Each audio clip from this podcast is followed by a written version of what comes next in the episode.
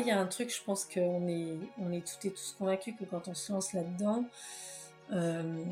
quelque part, alors on a une étude économique et puis on a un petit sixième sens qui nous dit que si, si, on a fait le bon choix. Si, si, ça va marcher. Je suis sûre que ça va marcher. Mais à un moment donné, euh, il est temps que ça s'arrête. Voilà, le chantier, c'est une étape euh, qui n'est pas évidente. On est sur des bouclages financiers, on est sur des, des, problèmes de travaux, voilà, donc euh, s'accrocher et parce qu'on sait pourquoi on le fait, quoi. Bonjour, je m'appelle Laura et je vous accueille sur le premier podcast dédié aux propriétaires et futurs propriétaires de gîtes ou de maisons d'hôtes. Comme mes invités, j'ai eu mon propre gîte pendant plus de 3 ans, après avoir travaillé 15 ans dans l'hôtellerie. Aujourd'hui, le gîte est vendu et je me consacre à l'accompagnement de celles et ceux qui ont pour projet de se lancer dans l'aventure. Vous entendrez ici des témoignages d'hôtes passionnés et passionnants, prêts à vous raconter leur parcours tout en vous donnant un maximum de conseils. Mais est-ce que vous connaissez vraiment tout l'univers des clés du gîte? Car en plus de ce podcast, les clés du gîte, c'est aussi une magnifique communauté de professionnels qui s'entraident toute l'année sur le compte Instagram et depuis un an, c'est également une plateforme d'accompagnement pour vous guider dans votre parcours de création d'hébergement. Une mine d'informations vous attend sur Insta, en newsletter ou sur le site www.lesclésdugite.fr. Bienvenue à tous ceux qui m'écoutent pour la première fois et merci à tous les autres pour votre fidélité. Bonne écoute Salut Audrey Salut Laura Merci beaucoup d'avoir accepté mon invitation pour participer au podcast. Eh bien, bienvenue euh, au bout du monde, bienvenue au bout du Finistère. Je suis ravie d'être dans le Finistère. J'ai pris bonnet, écharpe et gants quand même. Est-ce que j'ai eu raison, non? Il, arrive que parfois il pleuve. Alors, tu es installée euh, là-bas avec Guillaume, euh, ton conjoint, et vous avez euh, ensemble Soaz et Youn. J'espère que je prononce bien les prénoms de vos enfants. et effectivement, donc vous êtes dans le Finistère à Plouguerneau, c'est bien ça? C'est ça. Donc on se trouve à Plouguerneau dans le Nord Finistère, sur la côte Nord Finistère, là en face de la Cornouaille anglaise au pied du phare de l'île Vierge, le phare le plus haut d'Europe. Waouh Bon, ça, ça plante le décor, on, s'y voit déjà. Est-ce que pour commencer, tu veux bien nous faire une petite présentation, s'il te plaît? Alors, euh, donc Guillaume et moi, on est, de, on est natifs de Plouguerneau, tous les deux. Euh, voilà. Et euh, donc, en fait, après nos, études d'urbanisme et d'architecte à Rennes et à, Paris, nous, on avait un, gros coup de cœur pour l'habitat écologique et le, vivre et travailler à la plage.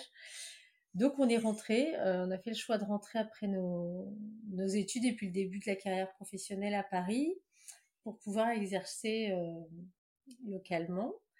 Et donc, on avait eu ce coup de cœur pour cette petite maison, la première, Tyrone, voilà, où on a pu s'exercer sur la rénovation écologique. Et c'est parti de là. Donc, euh, on est en quelle année à ce moment-là? C'est euh, la rénovation démarre en 2012, c'est ça? À ce moment-là, euh, la rénovation elle commence en 2011.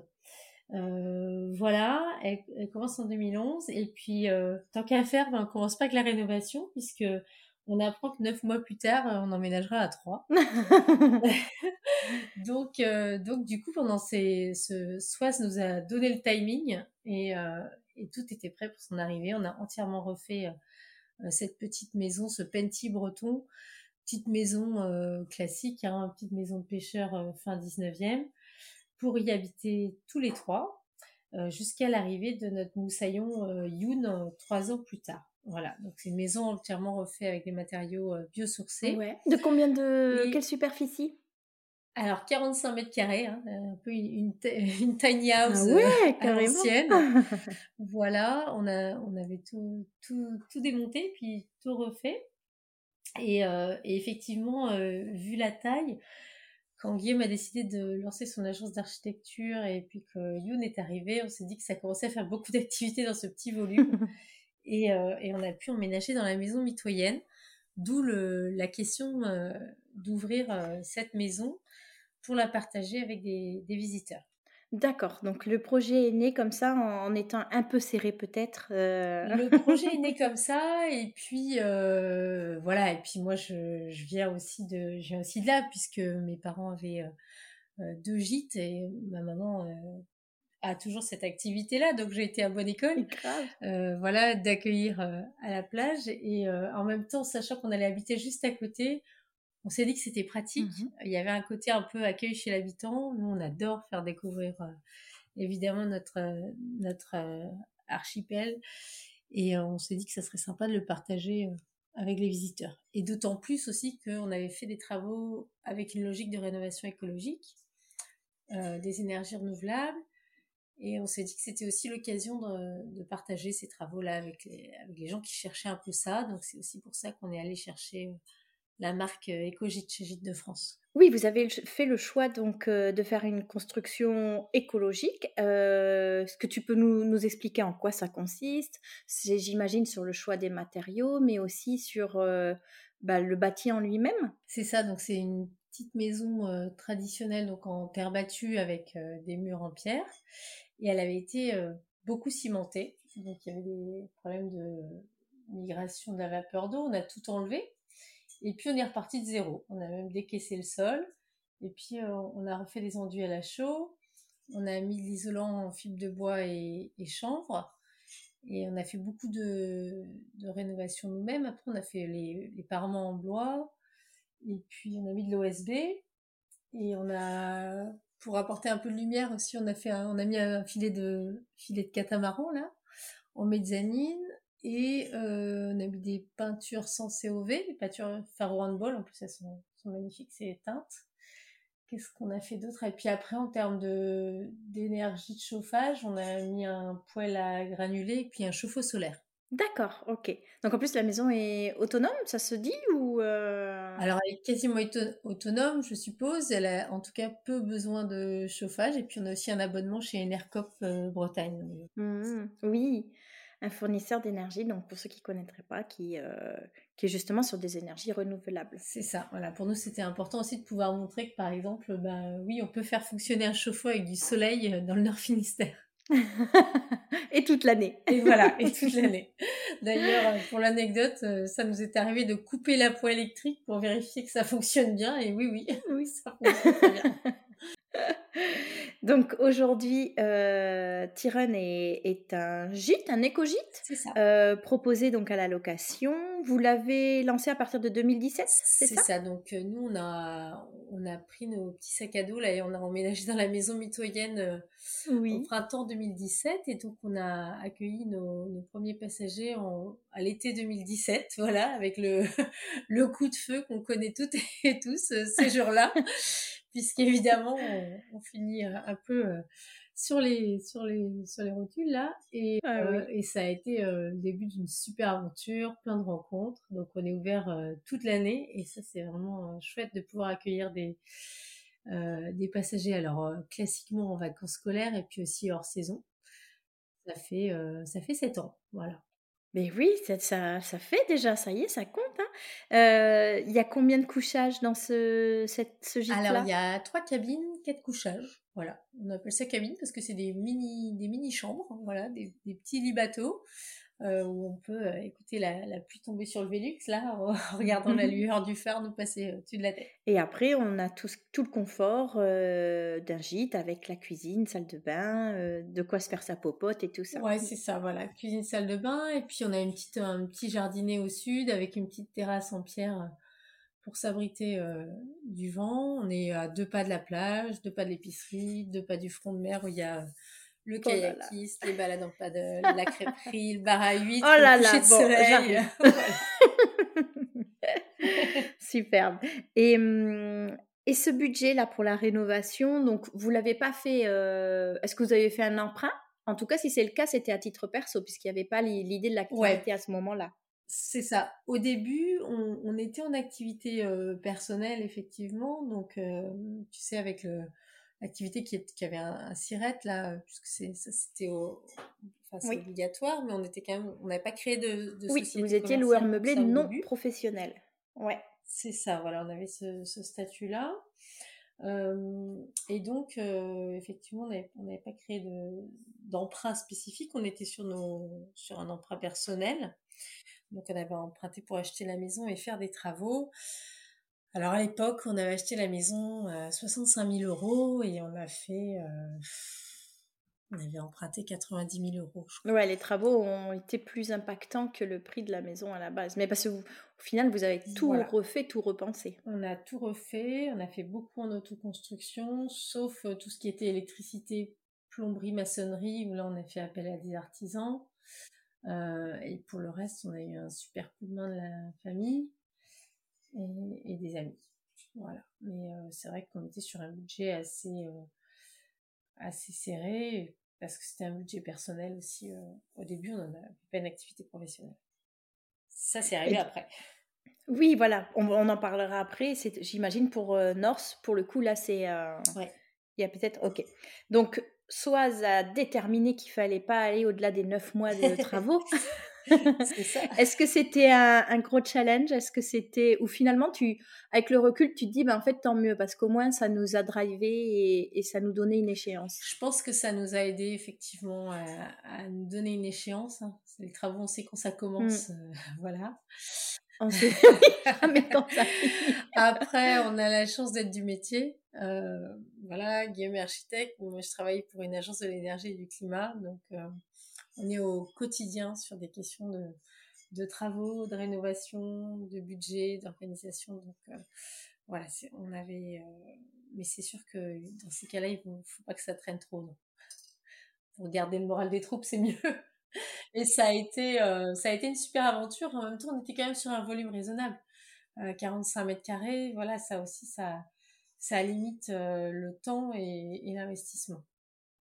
Oui, la mmh. frustration de se dire mais ça n'avance pas. Euh, des fois, on peut aussi mmh. perdre. Euh, moi qui suis aussi en pleine rénovation, euh, c'est dur de ne pas se décourager parfois. effectivement. Et mmh, vous aviez un autre pied à terre en attendant pour les travaux. Et comme vous aviez votre, vos activités tous les deux, j'imagine que c'était que sur du temps libre. Coup? On, y, on y était soir et week-end. Voilà. Donc, euh, et puis on organisait des, des, petites sessions avec les, avec les copains. Donc euh, voilà, travaux, plage, voilà. On a organisé ça un peu sur, sur la fin. Ouais. Donc une fois que le, le gîte est lancé et commercialisé, tu choisis quel canot justement pour, le, pour mettre euh, l'annonce? Tout de suite, comme je te disais, comme on voulait mettre en avant le côté habitat écologique, on s'est dit, ben, on, savait que chez Gîte de France, ils avaient créé cette marque-là, euh, EcoGîte, avec, euh, ils avaient eu recours à, l'ADEME pour euh, travailler un cahier des charges qui nous semblait assez intéressant. Et on s'est dit, ça, ça peut être bien pour euh, gagner en visibilité. Et en se disant qu'il y a certainement des gens qui cherchent à découvrir un habitat un peu écologique en partant en vacances et que peut-être que ce canot-là pourrait y aider. Euh, voilà, donc on, est, on a contacté Gîte de France pour ça. Et puis, on avait aussi l'annonce visible sur euh, Le Bon Coin. Voilà. Et voilà, et on a un système de gestion partagée avec Gîte de France qui nous convient très bien. Je ne sais pas si tous les départements le proposent. Je crois que si, il me semble. Effectivement, tu peux choisir d'être plus ou moins autonome, on va dire, euh, avec eux, ou de, partager un peu la prise de réservation avec leur propre centrale. C'est ça. Donc, donc, on a adhéré à Gîte de France avec ce système-là de gestion partagée, où on a euh, la main sur la, gestion du calendrier, des tarifs, des réservations.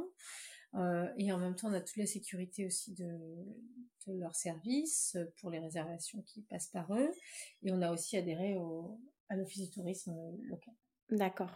Et mmh, donc, ce dont tu parlais, l'éco-gîte euh, par Gîte de France, c'est autre chose que le slow tourisme de l'ADEME dans le cadre de France Relance? Ça, c'est une subvention, c'est une aide, c'est ça? Ouais, c'est ça. Ça, c'est un appel à projet qu'ils ont lancé en 2021, je pense, 2020 voilà, sur lequel nous, on a eu la chance d'être euh, lauréat euh, pour le pour le aussi l'année dernière. Mais ça, c'est vraiment une ça, c'était sur euh, différents services d'expérience, on va dire, immersive qu'on peut apporter aux, visiteurs. Là, EcoGIT, le cahier des charges, il est vraiment sur les matériaux. C'est quelque chose d'assez technique. D'accord. Sur les, les, matériaux et les énergies renouvelables. Ok. Sur le bâti, quoi. Ouais, d'accord. Tu as fait le choix de quel euh, fournisseur pour la literie, le linge de lit, le linge de toilette? Alors, euh, sur tout ce qui est euh, tout ce qui est linge, mobilier, en tout cas pour les matelas, sur tout le gîte d'étape, là, et maintenant ici aussi à Tyrone. On est chez la literie Valentin. Literie Valentin à Quimper. Ah oui, bien sûr. voilà, on a bah joué. on a joué C'est local. voilà, on est très contents. Et puis après, bah, par exemple, je sais que sur les, sur les oreillers, dernièrement, on a fait attention pour tout ce qui est, pour le gîte d'étape notamment, on s'est dit que c'était assez important quand on a fait du vélo ou de la marche toute la journée. Et là, on allait chez Pyrénex pour, euh, voilà. Oui, d'accord. mettre de canard. Et en linge de Et maison? après, sur linge de maison, on a, on a des choses euh, très classiques, euh, la redoute, voilà. On n'a pas, spécialement parce que euh, nous, on est aussi sur des formules où les gens viennent avec leur sac de couchage ou avec leur parure de lit.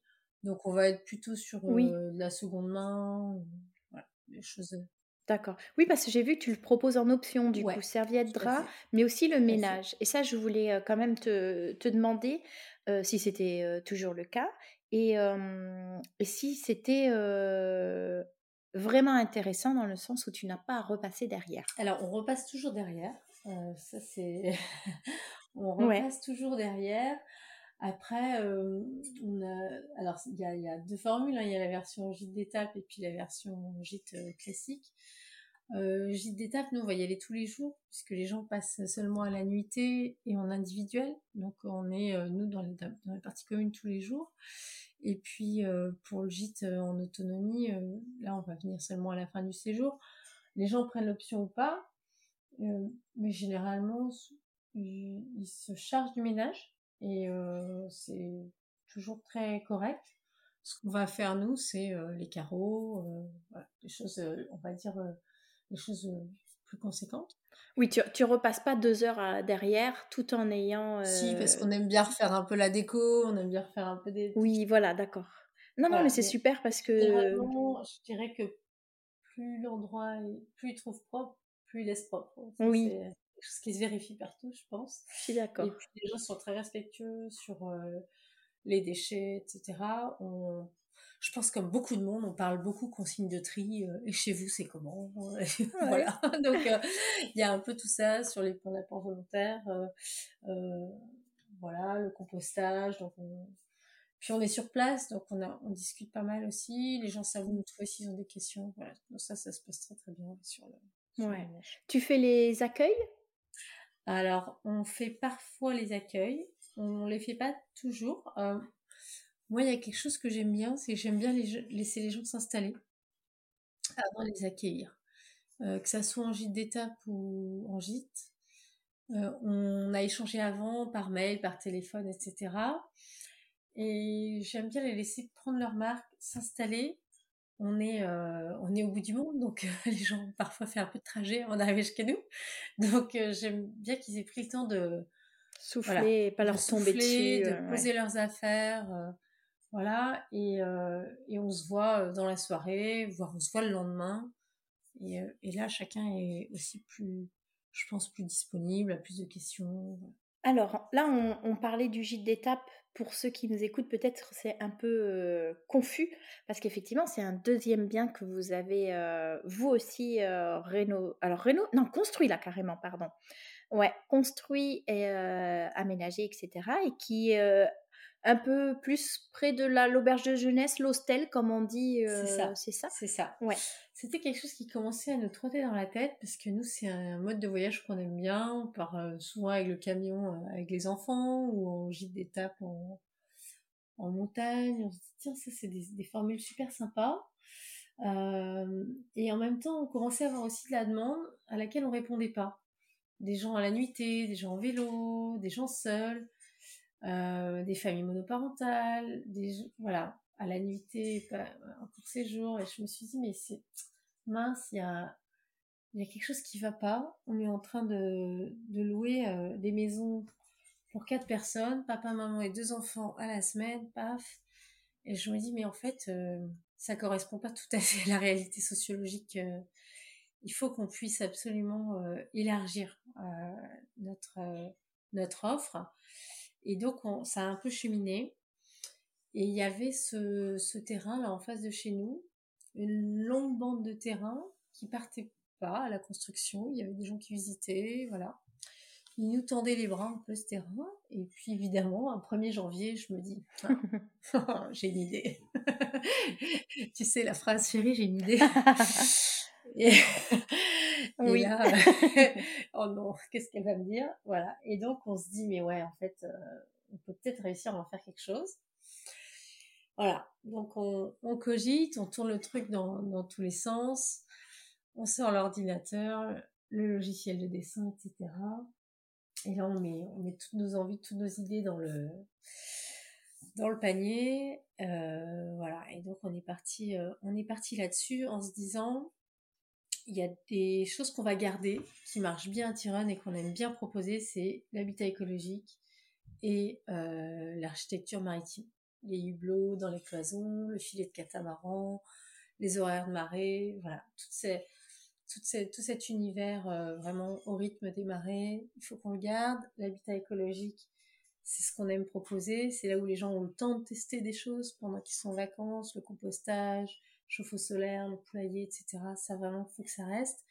Et en même temps, il faut qu'on puisse offrir euh, un habitat le plus écologique possible avec des nuits les moins chères possibles, euh, qu'on soit ouvert à la nuitée, pour des gens seuls, pour des gens à deux, pour des familles. Donc on a mis un peu tout ça dans, le shaker et on en est sorti cette petite auberge de jeunesse de 12 couchages répartis en 6 petites cabines privatives et puis des espaces communs.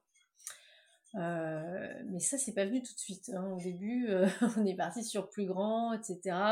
Puis on s'est dit, waouh, je me souviens de me dire en février 2020, faudrait que ça marche, tu vois. Euh, même si, je sais pas, imagine, il y a une marée noire qui arrive, tu vois. Et là, on n'a plus personne, c'est fermé pendant des mois, il faut vraiment qu'économiquement ça tienne le coup, quoi.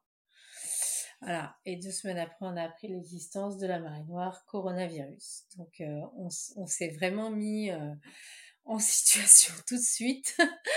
Et quand on est arrivé à la banque avec un projet de tourisme au printemps 2020, on nous a gentiment montré la sortie.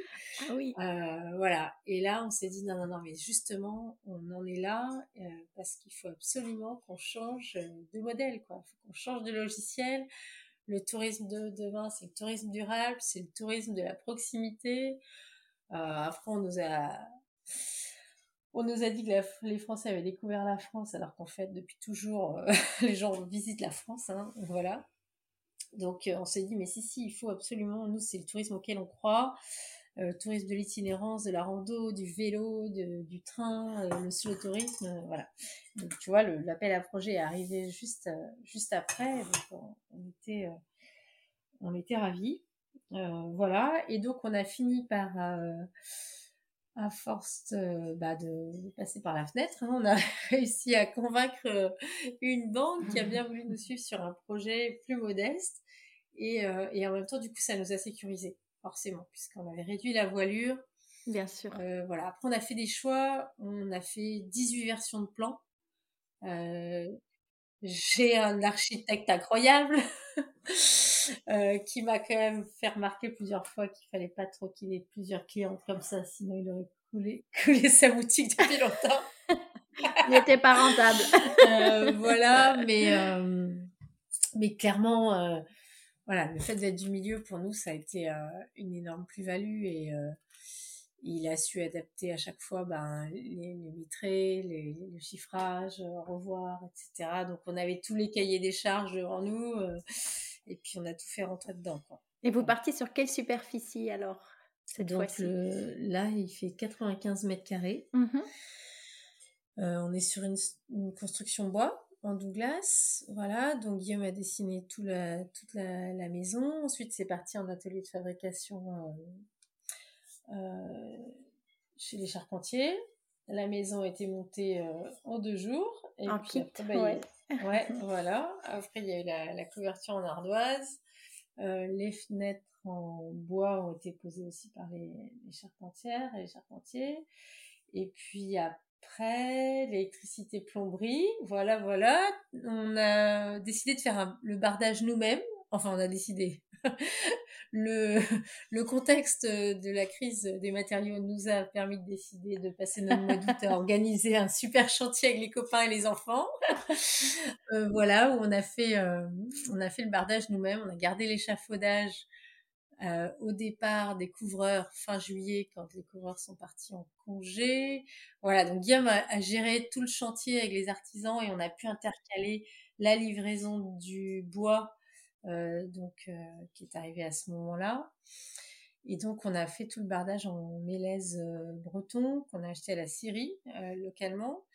Et puis, bah, du coup, on avait prévu de le faire poser et peindre par une entreprise. On a tout fait nous-mêmes. Donc là, j'ai euh, j'ai fait un noir de falin avec des copines. Euh, oui.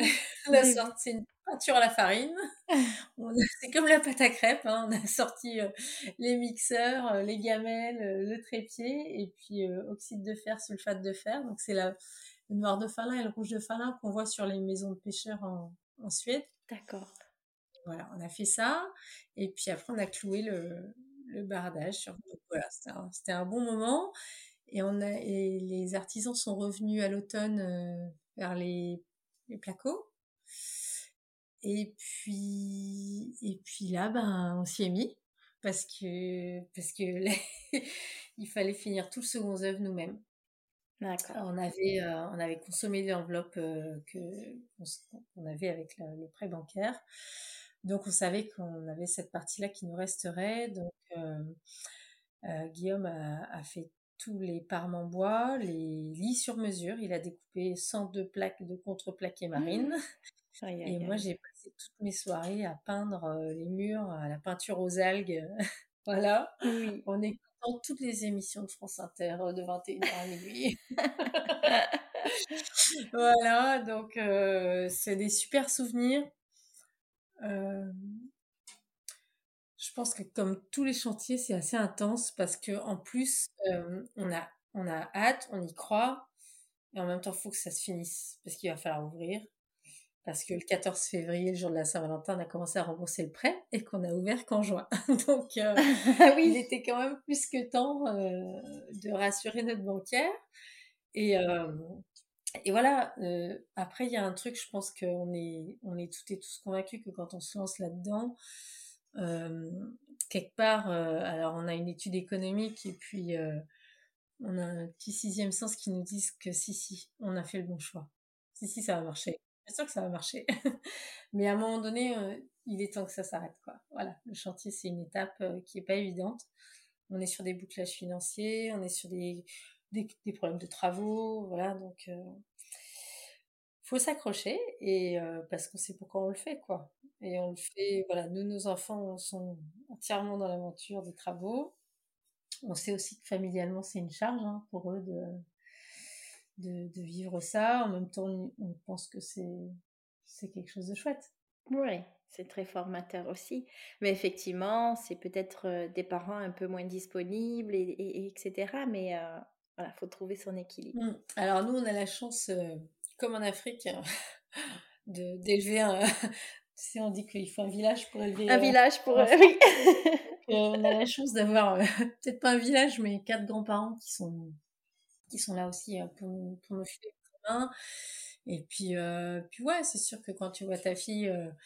voilà, qui prend le pinceau, tu te dis bon bah ça y est quoi, il y a quelque chose qui ça, se transmet bien sûr par ouais ah, donc, il y aura eu combien de temps de travaux alors? Combien de mois au final? Eh ben, on a la dalle a été coulée en, en avril 2021. La maison a été montée le 1er et 2 juillet 2021.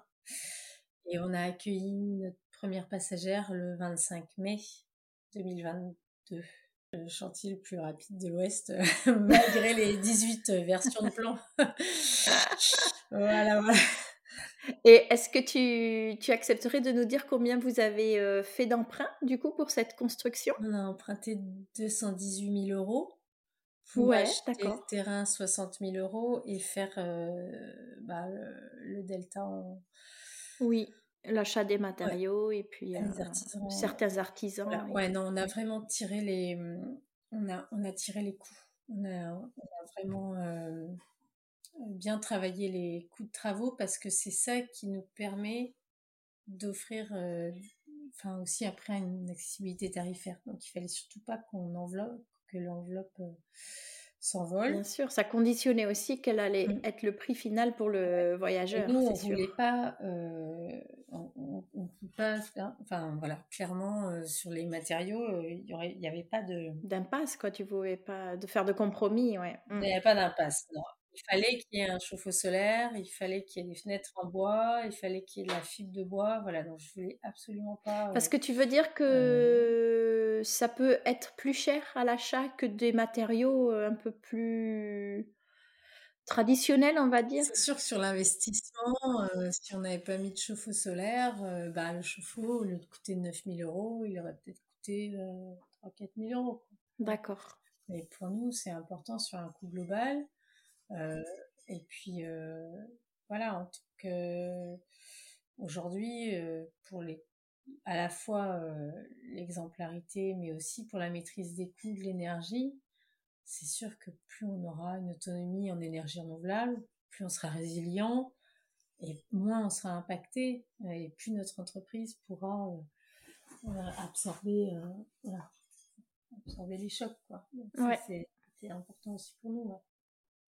Donc pour ce deuxième projet là, vous avez, euh, comme vous avez emprunté euh, à titre professionnel, vous avez changé un peu les statuts, vous avez créé justement une, entreprise ou euh, une société carrément? Ouais, alors là on a créé deux structures. On a une, société civile immobilière qui a pour le terrain, qui a acheté le, foncier, ouais, et construit. Et puis on a une entreprise qui gère les deux adresses. D'accord. Voilà, on a une SARL de l'économie sociale et solidaire qui gère euh, et Norse. Les deux activités, ouais. Ok. Voilà. Euh, pour l'instant, c'est comme ça. Quoi. enfin, voilà, on en est arrivé à ce système-là. Il y en a sûrement d'autres. Euh, on était aussi intéressé par la SAS.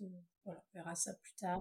c'est vrai qu'en termes de aussi pour nous, je dis que ça pourrait être sécurisant. Mmh bien sûr. Et mmh, est-ce que c'est ton activité à temps plein? Est-ce que tu as gardé euh, une activité principale à côté? Alors moi j'ai deux activités, j'ai deux activités principales. c'est ça. Donc euh, effectivement la, gestion de l'entreprise euh, constitue une, grosse activité pour moi et j'ai gardé une petite activité salariée à côté. Voilà. Je travaille euh, toujours pour l'Agence de l'énergie et du climat. Donc euh, voilà aussi par envie parce que pour moi c'est euh, c'est une cohérence hein, de, de, parcours. Donc voilà, je travaille toujours sur l'accompagnement du territoire à la transition climatique. Ça, c'est une autre activité, mais plutôt complémentaire. Et Guillaume a aussi son, son agence, toujours. Et puis, on travaille tous les deux sur, sur le même site, puisqu'on a un coworking à deux pas des, gîtes et de, la maison. Donc, euh, donc ça nous permet de gérer tout ça aussi. Ça, c'est important de pas avoir trop de déplacements à faire. Donc, euh, effectivement, il a toujours son agence d'architecture avec ses collègues et puis ça lui permet d'être en même temps euh, plutôt disponible. voilà, quand il faut faire un accueil, lancer une machine, revisser un truc, tu vois, on est, on est là, quoi. D'accord. Concrètement, comment ça se passe justement pour euh, les ménages, les accueils, euh, l'entretien du linge? Est-ce que vous avez une équipe avec euh, auprès de laquelle vous pouvez déléguer? Est-ce que c'est vraiment que vous tous les deux sur du temps libre en dehors des horaires de bureau? Alors c'est ça dépend des saisons. on, va dire que en haute saison, on, embauche. Donc là, on, on va dire que quatre mois par an. Et puis sinon, sinon c'est nous. Voilà, pour l'instant, on fonctionne comme ça. On va voir une fois qu'on aura bouclé une année entière. Tu as fait le choix des mêmes canaux de distribution pour, euh, pour le gîte d'étape? Oui, et là, on a, on a travaillé avec l'équipe de Gîte de France euh, du Finistère. quand je leur ai présenté le projet, je leur ai dit, bah voilà, euh, alors c'est un gîte d'étape, gîte de groupe. Ah, bah oui, ça, ça c'est quelque chose qui existe, hein, qui, connaissent bien, mais plutôt pour des groupes constitués. Mais nous, on voulait euh, avoir... Euh, ça, je savais que je voulais absolument louer à la chambre, un peu comme des chambres d'hôtes. Donc en fait, on leur a dit, bah voilà, on, aimerait bien transformer votre outil de réservation si ça vous dérange pas. L'utiliser quand même. Et là, ils auraient pu nous dire, bon écoutez, euh, vous allez voir ailleurs. Et euh, ils nous ont dit, mais non, mais c'est intéressant euh, parce que voilà, l'équipe a été super et ils nous ont dit, ben oui, en fait, on a un outil qui correspondait classiquement à une réservation de groupe constituée, mais randonneur qui arrive à 14, voilà, il loue tout le gîte pour une nuit ou deux. Et ils ont aussi un outil de réservation pour la chambre d'hôte. Donc euh, là, il fallait trouver l'intermédiaire, sachant que nous, on n'est pas chambre d'hôte puisqu'on a six chambres et pas cinq. Vous êtes auberge de c'est vraiment ça l'intitulé euh? Voilà, en fait, depuis euh, notre ouverture, il y a eu un, il y a, à tout France là qui a un nouveau classement auberge collective qui regroupe en fait les hostels nouvelle génération, on va dire les auberges de jeunesse plus privées, les auberges de jeunesse type fuage, HI Hostel, tout ça c'est regroupé là-dedans maintenant et euh, gîte d'étape, gîte de refuge. Après, ce, sur quoi on a été très vigilant, c'était le fameux 15 euh, couchages. Quoi. Ben oui. Mm. Parce que ça, ça, ça se maintient. Et là, c'est pareil, je pense qu'on l'a tous bien en tête et il faut vraiment l'avoir en tête parce qu'au début, même nous, on, est passé à côté dans notre première conception de projet. Et c'est quand j'ai appelé euh, un hostel à Dole de Bretagne, à Aide Hostel. Euh, j'avais passé des petits coups de fil à plusieurs, voilà, pour discuter un peu. Elle m'avait dit, ah, faut que tu saches tout de suite euh, si tu veux passer en, en plus ou moins 15 couchages, parce que ça a un impact après, effectivement, sur la gestion du lieu, sur la présence en continu d'un veilleur de nuit, sur, voilà. Les normes de sécurité, incendie et tout. Ouais, exactement. Même si ça, nous, on, l'a quand même fait en sorte, voilà, mais on s'est dit dans le doute, au début, on sait pas trop, donc on va, on va rester modeste et puis on verra s'il y a besoin plus tard. D'accord. Et après, en fait, pour une déclaration, ça reste comme, euh, comme pour la chambre d'autologie, tu fais une déclaration en mairie ou c'est vraiment que par euh, Atout France que tu y passes? Alors, on a fait Atout France. Donc, Gîte de France nous fait le classement Atout France et nous, on a fait le classement euh, déclaration à la mairie. Voilà. Et comme on a moins de 15 couchages, on est classiquement euh, gîte, euh, classé comme un gîte classique. Oui, mm. ouais.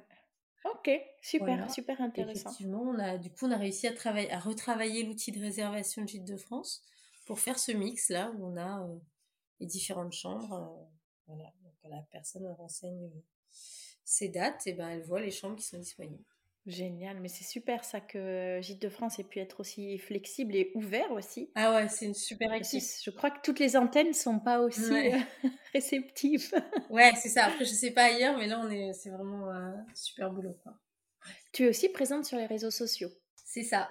C'était important pour toi? C'était essentiel? C'était un plaisir? C'était un devoir? Je sais pas. Ah, c'est un peu tout ça, non? C'est un peu tout ça. Je crois. Euh, alors, euh, au début, on avait ouvert une petite page Facebook pour Tyron. Après, on a complété avec Instagram et on a fait, logiquement, on a fait la même chose pour Norse. Et on a créé le site internet après coup. Voilà. Euh, donc tout ça prend pas mal de temps, évidemment, mais euh, je pense que c'est assez complémentaire parce que ça nous permet d'avoir un site un peu fixe, quelque chose d'un peu plus vivant, on va dire, il y a aussi une page LinkedIn, plus pour le côté euh, de la démarche de l'entreprise. Et puis voilà, et aussi parce que un des autres aspects importants de, la création du projet, c'était de pouvoir ouvrir le lieu à des activités grand public pour pouvoir accueillir des activités d'initiation, de sensibilisation au littoral. Donc ça nous permet aussi d'avoir euh, euh, une communication plus aussi pour l'événementiel. Et là, tu es limité en termes de capacité aussi? Bah, Souvent, on est sur des groupes. Euh, alors, on, ça va se passer uniquement dans le, rez-de-chaussée, dans le salon, cuisine, la grande terrasse, dehors, voilà. Donc là, on a souvent des groupes euh, d'une douzaine de personnes. Oui, voilà. Ça, dépend de, en fait de la personne qui intervient, mais souvent les guides nature, euh, les médiatrices scientifiques, elles, voilà, elles, elles, font une animation pour à peu près ce volume-là de 12-15 personnes. Donc, ça correspond bien. Voilà, donc on a fait des choses sur les algues, sur le plancton. Là, on va faire des choses avec Surfrider Foundation. Ah oui, super. On va, Ouais. Ça doit être beaucoup de boulot pour démarcher toutes ces euh, associations ou euh, autres organisations pour organiser euh, ces événements Ou est-ce que c'est, ce sont elles qui te démarchent? Alors, c'est un peu des deux. C'est un peu le, de, c'est un peu de l'interconnaissance. C'est vrai que c'est, ça représente une partie importante du, du boulot, mais en même temps, je dirais c'est un peu le sel de notre activité. Nous, si on le fait, c'est aussi pour initier les visiteurs à notre cadre de vie, qui est un cadre assez euh, qui, est génial, évidemment, euh, toute cette, euh, cette côte sableuse, rocheuse, les îles, les phares, on est quand même dans un, un écosystème incroyable et en même temps tellement fragile. On est soumis à l'érosion, à, la submersion, ça va s'accentuer. Il faut absolument qu'on sensibilise au rôle de la laisse de mer, par exemple, ces algues qui restent après le, départ de la, marée, ou encore euh, euh, le fait d'empiler les galets qui, qui, fragilise la protection de la côte. Enfin voilà, il y a plein de petits messages comme ça. Et je pense que ce qu'on soit en, haute montagne ou en littoral, euh, on, a, on a vraiment envie que les personnes qui viennent chez nous comprennent aussi la fragilité de ces milieux qui sont magnifiques, mais qui sont très, très fragiles. Donc on est, nous, on joue un peu ce petit rôle de, de gardien de refuge et en même temps de passeur de liens. Voilà, c'est aussi pour ça qu'on fait ça, pour euh, voilà, pour pouvoir donner accès à, toute cette petite connaissance du, littoral qui est, euh, qui est super précieuse. Quoi. Et puis je crois que les, je crois que les gens aiment bien aussi voilà, qu'on ait, ces échanges-là. Bien sûr, oui, je pense que ça fait partie de l'expérience de toute façon, tout à fait. ils viennent chez vous. Combien de, temps tu penses que ça représente, soit par jour, soit par semaine, justement, tout ce qui est propre à la commercialisation, donc répondre à des mails, justement, démarcher pour organiser des événements, communiquer sur les réseaux sociaux, etc. Est-ce que c'est une grande partie de ton, de ton planning, on va dire, de travail? Ah On va dire sur 7 jours par semaine, j'en consacre deux et demi euh, à mon activité euh, pour l'agence de l'énergie et du climat. Euh, donc il reste quatre jours et demi. Sur les quatre jours et demi, on va dire, j'en consacre sur la commercialisation, vraiment la réponse aux, demandes de séjour, aux contrats, aux questions. Il y a peut-être quasiment la moitié. Après, il va y avoir encore un tiers pour tout ce qui est communication événementielle, contact des partenaires, et puis après, il y a l'intendance. Et ouais, le ménage, euh, le linge, etc. Ouais, c'est ça. Puis, euh, puis le dimanche, on, des fois, on ne travaille pas. ah, c'est bien quand même. C'est super de réussir à, à trouver du temps libre. Ouais, voilà. Il faut quand même se dire que. Alors après, ça dépend des saisons. Euh, c'est vrai que les gens disent Ah, mais les... oh là là, comment vous faites l'été ah, Du coup, avec les enfants, faire de l'accueil touristique. Ben justement, c'est là qu'on euh, on va dire qu'on a, on, a quelqu'un. Du coup, on a une collègue euh, qui vient nous l'été et ça, ça nous permet de garder encore euh, du temps pour, pour les enfants pendant leurs vacances scolaires. Bien sûr. Ça, je pense que c'est un peu la clé quand même. Et on va dire que nous, on va assurer le back-office et puis l'hiver. Et puis, si on a une collègue l'été, ben, on, on, est là aussi, mais on n'est pas trop de trois. Quoi. Bien sûr. Non, non, mais déjà, vu le volume euh, voilà d'activité et puis après pour aussi réussir à se garder du temps pour soi et euh, c'est essentiel et je pense que on parlait d'équilibre voilà il faut aussi euh, garder ça en tête au-delà de la rentabilité etc bien évidemment il y a des enjeux financiers mais faut faut garder un équilibre de vie aussi pour soi sa famille hein. est-ce que le ménage ça te prend finalement le plus de temps? Ou étant donné que ce sont quand même des petits volumes et que tu fournis pas les serviettes, les draps et que tu disais que peut-être, euh, ou en tout cas c'est ce que j'en ai déduit, que peut-être la majorité viennent quand même plus spontanément avec euh, leur sac de couchage, etc. C'est c'est pas euh, comme dans une chambre d'hôte. Ou... C'est pas la majorité, tout à fait. Ouais. Nous, on a vraiment fait le choix de se dire, si on commence à proposer un service de l'IFE, de, qui, qui va s'apparenter vraiment à de l'hôtellerie, à quelque chose que qu'on aime bien trouver quand on va dans une belle chambre d'hôte ou dans un, un, petit hôtel de charme. On s'est dit, mais si jamais on propose ça, on va se retrouver à devoir ajuster un tarif qui va pas correspondre à la cible de clientèle qu'on a, a prévu. Donc, il faut aussi faire attention à ça. Donc, nous, on est, voilà, on fait pas de petit déj, on fait pas de linge, de serviettes, tout ça. Et voilà. Donc, forcément, ça nous permet aussi de consacrer du temps à autre chose. Notamment la partie accueil, animation, initiation milieu marin. Et ton, justement, le profil clientèle, comment tu le définirais? Ah, C'est très très varié. Mais j'imagine que déjà entre Tyrone et Norse, c'est pas la même chose. Ouais, c'est ça. Alors à Tyrone, bon, classiquement, on a des familles euh, pendant les vacances scolaires. Et qui ont une, une, certaine sensibilité justement sur le côté écologique et euh, éco-construction ou, ou qui se demandent, avec grand plaisir, mais qu'est-ce qu'ils font là? Quoi Tu sens toujours que c'est quand même dans leur ADN Oui, généralement les gens, euh, tu vois, je pense que ça c'est un truc qui, que, que, tu sais en, en termes de, tu vois, t'envoies le message et tu, tu reçois, enfin les gens viennent ce que tu leur envoies comme image. Ouais, ouais, ouais. Et donc euh, voilà, nous, nous on a fait ce choix d'avoir une communication sur EcoGIT pour ça aussi. Et donc euh, effectivement, quand les gens viennent, je pense qu'ils se sentent assez libres de parler travaux aussi. Oui. Parce qu'ils savent qu'on a fait les travaux nous-mêmes, ils ont des questions sur vos méthodes et tout ça. Euh, les isolants laine de bois, etc. Donc, assez simplement, ils vont se sentir euh, autorisés à discuter travaux, parce qu'ils savent aussi qu'on est sur place. Donc ça, c'est ça c'est important pour nous. Voilà, le côté accueil chez l'habitant et euh, habitat écologique ça c'est quelque chose sur laquelle euh, on communique. Donc les gens en arrivant, ils en attendent aussi que, ben voilà, que, enfin ils se sentent euh, libres euh, de parler de ça. Donc ça c'est vraiment très très sympa comme discussion. Et, et voilà. Après sur la partie gîte d'étape, ben on va avoir aussi beaucoup de clientèle qui avec qui on va parler euh, conseils de balade, de circuit, de rando, d'itinéraire, parce qu'on est du coin, parce qu'on habite là, parce que voilà. C'est des gens peut-être plus jeunes ou au contraire des retraités ou il n'y a pas de règle là encore une fois euh? y a, Non, il n'y a pas de règle. Mais c'est génial.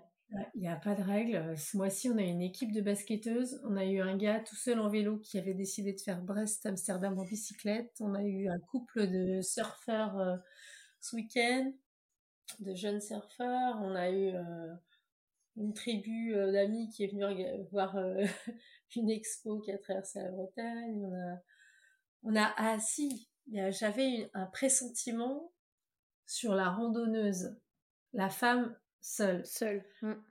Et et j'avais un peu ce pressentiment et en même temps je crois que je l'espérais un peu. Et, et, et en fait, on a eu plein de femmes seules pas mal, euh, ouais, août, septembre, octobre, là, quand il y a pas mal de randonnées. Et en fait, des femmes qui se disent, allez, je suis capable. Je suis capable, je suis libérée d'obligations familiales, professionnelles, je me lance et je marche seule avec moi-même. Et euh, le fait qu'on puisse aussi proposer des chambres individuelles, tu vois. C'est rassurant. pas en dortoir. Moi, je voulais pas du tout de dortoir. Euh, début, quand j'ai commencé à chercher les, modèle économique des hostels, tu vois, ces gros hostels. Et c'est justement ça, c'est les dortoirs. Ouais. Euh, ouais.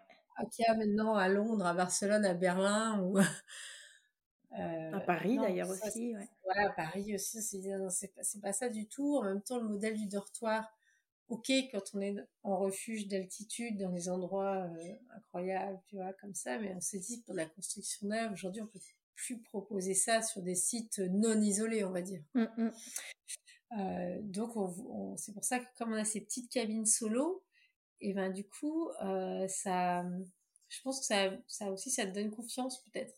Bien sûr, ah oui j'en, doute pas. Ouais. Voilà, j'ose espérer que peut-être à notre petite échelle on participe à encourager comme ça euh, des femmes qui se lancent à, à marcher seules quoi, et qui s'en excusent presque souvent en disant bon, je fais pas, je fais pas le tour du Mont Blanc, hein, je fais juste 150 km toute seule pendant quelques jours en Bretagne. Bah oui, mais quelque part, voilà, faut se lancer, faut. C'est remarquable déjà. Il y a pas. C'est génial. Donc ça c'est chouette et aussi tu sais les, les monos, les familles monoparentales. Oui, d'accord. Bah oui, parce qu'ils ils, ont euh plaisir aussi à pouvoir côtoyer d'autres gens, etc. et à pas s'isoler non plus. Donc, euh, quoi, j'imagine. Ça, c'était super important pour nous parce qu'on s'est dit, mais attends, en fait, on fait des maisons pour, euh, pour quatre avec les parents et les enfants, mais la plupart des familles aujourd'hui sont en modèle monoparental avec des gardes alternés, connaissent pas toujours très en avance leur calendrier, tout ça. Donc on s'est dit, bah, avec cette formule-là, on aura de la disponibilité plus, enfin, plus tardivement. Et, et avec ce modèle-là aussi, on va croiser du monde. Et c'est marrant parce qu'on a une copine qui nous avait dit comme ça, mais oh, c'est super votre truc parce que moi, je me retrouve dans des campings. Mais je c'est pas que je sois fan des parcs aquatiques, hein. c'est juste que c'est ce qui se rapproche le plus du modèle qui, qui lui correspond, quoi. Elle me dit, mais en fait, si t'as pas envie de te retrouver seule avec ton enfant euh, dans une maison pendant une semaine, que l'enfant fasse des rencontres, ou toi aussi d'ailleurs, oui. ouais. tu veux papoter en buvant ton verre de rosé au bord de la piscine, ben voilà quoi, tu vas au camping. Et on s'est dit, mais ouais, et en fait, on l'a vu cet été, c'était super. C'était génial de voir effectivement, à un moment donné, ce papa là qui est euh, pendant quelques jours avec ses enfants et bah ouais, ça fait du bien quoi. c'est chouette. C'est vraiment super. J'ai vu que tu avais l'écolabel européen, tu en as parlé aussi euh, au tout début. C'est pour les deux gîtes, pour North et Tyrone, ou seulement l'un des deux? Ouais, on est, on est accompagné là par le comité régional du tourisme euh, Bretagne euh, sur la certification à l'écolabel européen. Donc on est en train de finaliser en toute, cours, la, toute la démarche. C'est lourd, tu trouves, ou, ou pas? On va pas se mentir. c'est de la paperasse. ouais. Et en même temps, je pense que c'est important d'apporter, ça, ça légitime aussi nos démarches. Si on y croit, il faut qu'on se donne un peu la peine de, de prendre ce temps d'écrire ce qu'on fait, tu vois, faire ce qu'on dit et dire, et dire ce qu'on fait. Et je pense que c'est souvent que des gens très bien intentionnés font plein de choses et ne le disent pas. Ou à l'inverse, on peut aussi avoir des, des petites tendances à survaloriser des choses qui sont pas si vertueuses que ça. Donc, ça nous permet de nous, voilà, d'être assez factuel, d'avoir un référentiel en termes d'énergie, de gestion des déchets, de l'eau, euh, voilà, de, qualité environnementale. Et puis, je trouve que c'est important aussi vis-à-vis de notre clientèle. Ça fait combien de temps que tu es sur le dossier? Bah Ça, c'est un petit fil rouge quand même depuis quelques mois, quoi. Ça fait un, bien un an. Ah oui, d'accord. J'ai un peu de temps, je me dis, bon, allez, je m'y mets, quoi. Puis il y, a oui. Anthony, le chargé de mission à la région, qui m'appelle, qui me dit Salut Audrey, c'est Anthony. Ah, tiens, Anthony. oui, oui, j'avance. ça fait mes devoirs. voilà, ouais, ouais, ouais, non, non, mais là, je. Faut qu'on boucle ça. Parce qu'après, concrètement, donc toi, tu ficelles un dossier que tu présentes après à une commission qui te dit OK ou pas OK, c'est ça? Voilà, c'est ça que, que le, la région euh, euh, on va dire, euh, préinstruit. Et ensuite, c'est l'AFNOR qui, oui. qui, certifie. Qui délibère sur. Euh, tout à fait. Ok, d'accord. Donc là, tu vois, on a ben ça dans les tuyaux et puis euh, on est en train aussi de finaliser la démarche euh, accueil vélo. Oui, super. Ça aussi, ça, du coup, ça, c'est déjà, comment dire, c'est un cahier des charges à respecter, c'est des critères qu'il faut cocher? Un peu, c'est surtout que là, on avait, on attendait d'avoir un abri vélo, un abri sécurisé. Et donc voilà, ça y est, là, c'est bon, on l'aura pour le pour le printemps. Pour ça, il fallait qu'on modifie le document d'urbanisme pour pouvoir implanter une annexe librement, etc. Bref. Donc, il y avait, euh, on attendait aussi des, démarches euh, comme ça. D'accord, super. Quels sont les projets pour l'avenir? Est-ce qu'il y a encore des, des, plans qui se préparent ou... Eh ben, euh, là, en termes d'hébergement, je pense qu'on est pas mal. Ouais. on, va s'arrêter là. On va essayer de voilà de, poser les bases et de poser les bases ouais tout à fait. Je pense que qui va piano va sano. Oui. Donc on va finir ça on fait l'abri vélo on s'interdit pas peut-être d'autoriser un petit peu de bivouac des fois euh, en très haute saison on peut avoir des demandes de campeurs pour une nuit tu vois car voilà ça peut-être et puis d'aménager les espaces extérieurs tu vois cuisine d'été euh, la tyrolienne. Ah, voilà. trop bien. pour les enfants, ils ont droit à ça, c'est un peu aussi quand même, qu'on pense à eux. Euh, voilà, donc plutôt sur les espaces plus. D'accord. On appelle ça comme ça, un peu vraiment améliorer le, l'espace. Si on, on, regarde un petit peu dans le rétroviseur, quelles sont les principales leçons que tu retiens de ce parcours? Je pense qu'il faut Les, les, leçons, ouais, je pense que c'est d'avoir euh, pas lâché ce à quoi on croyait et qui, tu vois, qui fait notre sel. C'est ce que je te disais, tu vois. Et je pense que c'est ce qui aide dans les difficultés, c'est de se recentrer sur ce que chaque entrepreneur euh, pense être euh, ce pourquoi il mène son projet. Moi, je fais ce projet-là parce que j'ai envie d'être passeuse d'histoire, gardienne de littoral. Voilà. Donc, donc c'est pour ça que je le fais dans un habitat écologique avec des matériaux biosourcés et une initiation au milieu marin. Ça, c'était vraiment quand on a eu des, des, doutes, tu vois, quand je te disais sur les matériaux, sur voilà, sur le modèle économique. Et ben en fait, à un moment donné, tu te dis, non, non, non, non, non, non, je veux pas faire une chambre d'hôte, je fais un gîte d'étape, tac, et ça t'aide à te recaler, quoi. Et c'est vrai que ça, c'est, ça, ouais, je pense que ça, c'est, ça, c'est important dans la difficulté, quoi. Ne pas oublier quel est son moteur, quoi. Mmh. tout à fait. Ouais. Qui relève de l'intime, en fait, hein, ça, c'est Bien sûr. Et quelle a été la plus grosse difficulté à laquelle vous avez été confronté avec euh, Guillaume? Euh, Je pense que c'est quand c'est quand tu commences vraiment à consolider ton projet, quand tu crois, et qu'en fait, euh, bah, il n'y a pas de prêt, on n'a pas de financement, euh, que la banque nous demandait 30% d'apport sur un projet d'investissement, donc ça représentait peut-être 80 000 euros, et qu'en fait, on en avait 1000. Euh, je... Vraiment, là, je me suis dit, ça... peut-être que ça va pas le faire. Et que la, la vendeuse a accepté de nous faire deux avenants au compromis de vente du terrain. Et ça, c'est vrai que jusqu'à ce qu'on arrive à convaincre une banque, jusqu'à ce que le comptable connaisse le banquier, explique la situation, que finalement on aille voir une autre banque, etc. Donc j'ai fait toute la tournée, quoi, de toutes les banques, etc. Et, et vraiment, là, je crois qu'il y a eu un moment où on a lancé toute l'affaire en janvier-février et qu'en octobre, ça marchait pas. Et que on était à Ouessant, on nous annonce un deuxième confinement. Et là, moi, je me dis, ben, peut-être ça marchera pas. Et je me le dis vraiment, quoi. Là, je me dis, peut-être que ça marchera pas. Et ce jour-là, le banquier nous a appelé pour nous dire oui. Comme quoi, il faut. Euh, et Mais t'étais à deux doigts de laisser tomber, quoi. J'étais à deux doigts de me dire rationnellement, en fait, peut-être qu'il va falloir, peut-être qu'il va falloir dire stop. peut-être que maintenant, ça fait huit mois qu'on est tous les soirs en train de remouliner des tableaux Excel et des plans AutoCAD, et peut-être qu'en fait. Euh c'est un signe qu'il faut pas y aller, quoi. Mmh. Ouais, c'est ça. Tu vois, t'en viens vraiment à, à te dire, ben, la vendeuse, elle a accepté de dire oui deux fois. Euh, on avait, en fait, on a signé l'achat du terrain en janvier. Il aurait fallu avoir le prêt une première fois en mars. Finalement, après, on a repoussé en juillet et finalement, on avait repoussé en octobre. Et là, on y était encore, quoi. Et je me dis, ben, c'était, euh, ouais. Donc là, ça a vraiment été un passage euh, difficile, quoi. Difficile, même si on y croyait dur tous les deux. On était aussi quand même conscient de se dire euh, que derrière, bah, il y a les enfants, faut pas tout mettre en jeu, quoi.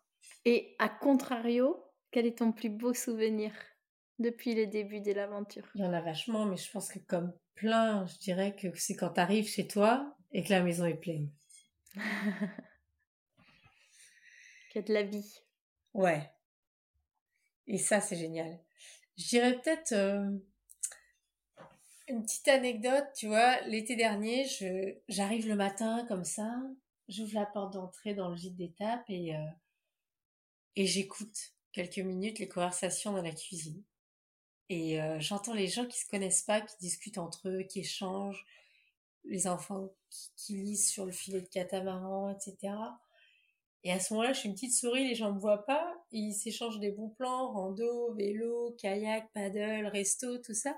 Et je rentre dans la cuisine et puis euh, et puis il y a un gars qui me dit ah salut moi c'est machin donc je dis ouais salut moi c'est puis il me dit tu, tu veux j'avais l'air faire du café t'en veux je dis ouais je veux bien. Ouais je veux bien et tu vois et le et le gars il pense que je suis comme lui que je bah vais dormir là cette nuit mmh, et que je suis mmh. sa voisine de chambre et il y, a, y a une, autre qui rigole en disant c'est la propriétaire il s'excuse presque tu vois et ça c'est génial quoi Ça, c'est génial. Ah, ça, c'est super. Ça, c'est un super souvenir. Ça, c'est. Je me suis dit, ça, c'est chouette. Quoi. Ah ouais, bien d'accord. Voilà, ouais, qu'on ait pu embaucher une saisonnière. Enfin, il y a, y a, plein de beaux souvenirs, ouais. Et, et puis, on va, on va en fabriquer d'autres. Bah oui, ça j'en doute pas. Quels sont les trois conseils que tu donnerais à une personne qui nous écoute et qui souhaiterait se lancer? D'être euh, plus que raisonnable, je pense. Tu vois, sur le montage financier, je pense que ça c'est un truc. Carrément euh, pessimiste peut-être, histoire d'être sûr de, rentrer dans les clous? Ouais. ouais. Ouais, parce que maintenant, euh, on le sait tous que la marée noire, elle Ouh là là, oui. Puis les banques sont d'autant plus frileuses. Elles l'étaient déjà sur ce type de projet même avant, donc. Mmh. J'aurais tendance à dire ça, ouais. Et ça, pour moi, c'est important parce que c'est à la fois une sécurité pour le modèle économique et puis pour euh, notre, euh, pour un stress personnel, en fait. Tu vois. Plus on, si on se fixe un, chiffre d'affaires trop important et qui, c'est trop, c'est trop, trop stressant. Si tout repose là-dessus, euh, il y a des nuits mmh. blanches qui vont avoir lieu, c'est sûr. Ouais. ouais. Un bon architecte, je dirais. est-ce que d'ailleurs, je vais poser une question, ne le prends pas du tout mal, mais est-ce que tu crois que si justement, en plus, Guillaume n'avait pas été, et, même toi d'ailleurs, euh, avait pas fait ces études-là, et si vous aviez dû faire mmh. appel à, un autre cabinet, est-ce que tu crois que ça aurait changé peut-être le projet? Euh, Pas pas forcément. En fait, ce qui, alors c'est sûr que on pourrait se dire, bah oui, mais euh, refaire 18 fois les plans, euh, ça coûte cher, si on n'a mmh, pas quelqu'un sous la main. Ouais. Alors oui, parce que nous, on se permet cette logique itérative, euh, on dessine, on teste, on refait, voilà. Mais pour autant, on fonctionne pas tous pareil. Il y a certainement des gens euh, qui n'ont pas besoin de voir des plans, voilà. Mmh ouais. Euh, et qui, de toute façon, la plupart des gens savent pas lire des plans, donc ça sert à rien de. voilà. Non, parce que je pense qu'en fait, ce qu'il faut, c'est savoir ce qu'on veut. C'est se projeter. Et souvent, le risque en allant voir un architecte, c'est fais-moi rêver moi le possible. Et en fait, l'architecte va répondre, bah, je sais pas, qu'est-ce que tu veux? Ah bah, je sais pas, qu'est-ce que tu peux Tu vois? Et je pense qu'en fait, euh, euh, il faut savoir ce qu'on veut. Et ça, euh, finalement, je vois bien Guillaume avec d'autres clients. Bah, quand il a des clients qui lui disent, bah, nous, on veut ça, on a besoin de ça, de telle capacité, de voilà comment on vit bah lui après il va dessiner ce qu'il faut quoi. Ouais. Il va il va faire des propositions, des astuces, et voilà. C'est sûr que voilà, faut faire attention à ça. Oui, après euh, faut faire confiance au dessin de l'architecte et il faut savoir dès le départ ce qu'on veut. Avoir une vision pour être sûr de d'aller dans la bonne direction aussi. Ça, ça appartient au client quoi. Ça, il y a que la chef d'entreprise qui sait euh, son intuition, son souhait, son voilà. Et après, son architecte, et, elle ou il dessinera au, mieux, quoi. Un dernier conseil? Je crois qu'on en a fait que deux là. ah, dernier conseil? Je sais pas. Sur les matériaux? Ah bah oui, carrément. Ouais. Euh, le plus brut et le plus bio. Ah bah ça, c'est super, oui. Ouais. Je crois que ça, c'est pas hésiter à aller chercher, fouiller. Et je dirais le plus simple. Il y a un truc dont on n'a pas parlé, mais je pense qu'on partage tout le fait d'arriver à un moment donné dans la maison, de savoir que dans deux heures, il y a des clients et de se dire, oh, le sèche-serviette est cassé, pourquoi le poêle redémarre pas? Et de se dire, où sont les notices? Voilà, tac, tac. Et euh, voilà. Et surtout, euh, low-tech, quoi. Les choses les plus simples possibles. Et euh, se dire qu'il faut qu'on maîtrise bien nos équipements techniques. C'est très basique, mais. je suis tout à fait d'accord. Ça, peut éviter pas mal de ah, Je me revois avec euh, face à mon, mon, tableau de chauffage euh, hyper technologique et machin avec des voyants que je ne sais pas lire et tout, à cinq minutes avant l'arrivée des clients, alors que deux heures avant, il n'y avait aucun problème et, tu prends le classeur et tu feuillettes et t'appelles un service, etc. Donc je, ça, je, je, valide à 2000%, mmh. effectivement. Ah là là là c'est ça. Et puis le poêle à granulés, c'est vrai que, tu vois, il y a des trucs comme ça où le gars te dit, alors ça c'est super, vous n'avez rien à faire. Alors justement, moi j'ai cinq utilisateurs différents par jour. Chacun a cinq cerveaux, ouais, chacun a sa propre façon de penser. Et tout le monde va essayer d'allumer, d'éteindre, de régler. De... ah mais non, faut rien toucher. Alors ça, c'est toujours les, les chrétiens qui te disent toujours, faut rien toucher surtout. Alors si tu dis faut rien toucher, c'est que ça va pas marcher. C'est ça. Donc, euh, on va faire ça. Et à chaque fois, il rigole l'électricien quand il est venu. Je lui dis, alors le sèche-serviette, il me dit, t'as choisi. Il me dit, tu vas me dire encore le truc le plus simple possible. Je dis, bah ouais, tu sais, comme d'hab. Parce que lui aussi, il a des gîtes. Et je dis, tu sais, le plus simple possible. Euh, pas de digital, un bouton on-off, même si ça a tendance à disparaître de plus en plus pour être remplacé par des applis. Mais euh, je crois qu'on fera pas mieux que le bouton on-off. Ah, mais je, je, survalide ce conseil qui effectivement. Euh, oui, moi, je me revois dans plusieurs situations et je me dis, mais effectivement, il y a. Low-tech. C'est pas mal aussi. Après, pour euh, compléter sur mon chauffage, j'appréciais aussi, tu vois, de pouvoir gérer sur le téléphone quand même. Donc, tu vois, je me contredis aussi, mais en cas de galère, non, j'aurais adoré. Nous, on maîtrise nos petites machines et qu'on se dit ah c'est pas mal et tout, mais c'est vrai que le, client qui arrive, il faut qu'il puisse euh, voilà. Et d'ailleurs j'aime bien leur dire ça quand ils arrivent. Euh, je dis vous connaissez le poêle à granulés? Bah nous justement on se demandait.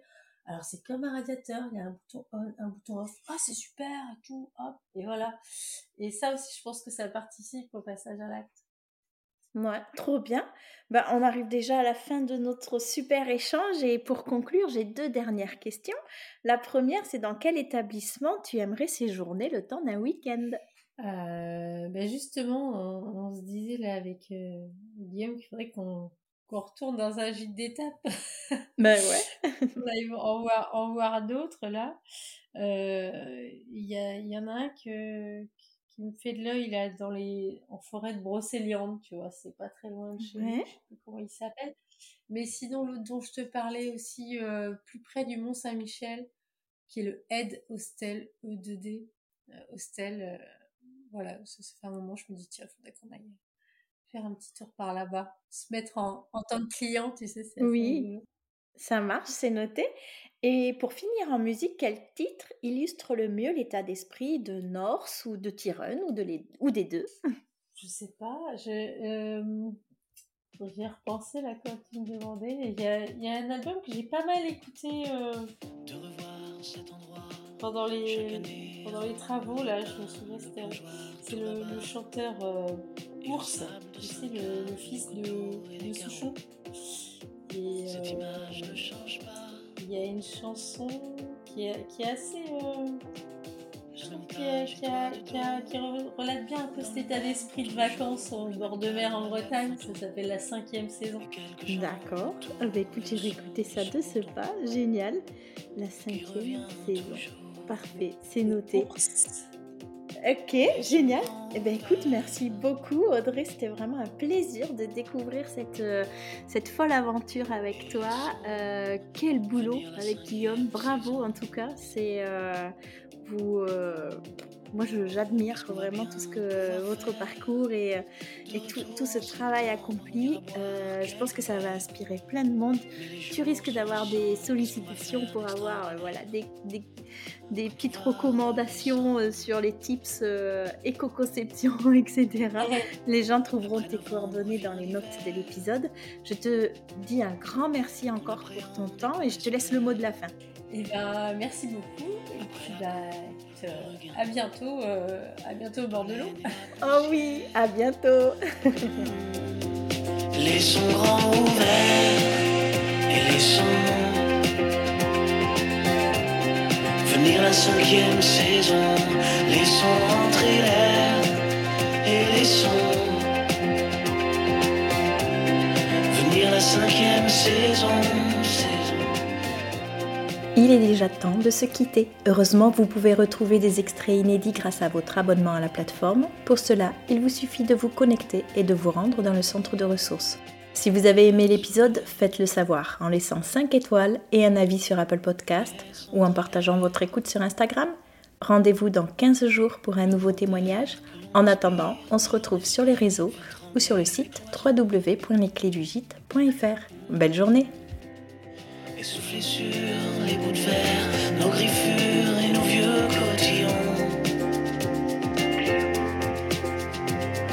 Et souffler sur la poussière, les points du sur Quand l'amour tourne en rond, laissons grand ouvert et laissons venir la cinquième saison. Laissons entrer l'air et laissons venir la cinquième saison. Laissons grand ouvert et laissons Finir la cinquième saison, laissons entrer l'air.